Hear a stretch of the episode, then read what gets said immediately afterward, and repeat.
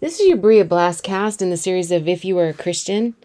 And if you were a Christian, you would know the name Peggy Joyce Ruth and how it ties to the word covenant and how it ties to Psalm 91 and how it ties to prayer. Because if you were a Christian, we just had a blast cast, you would pray. You might even know how to pray and what to pray.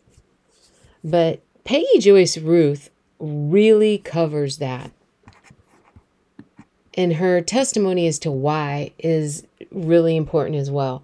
Her book was handed to me twice when I was overseas in Operation Enduring Freedom, one for each hand.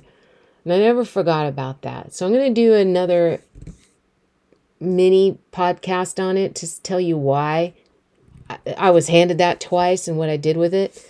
Um, but in the meantime, if you are a Christian, you would know who Peggy Joyce Ruth is.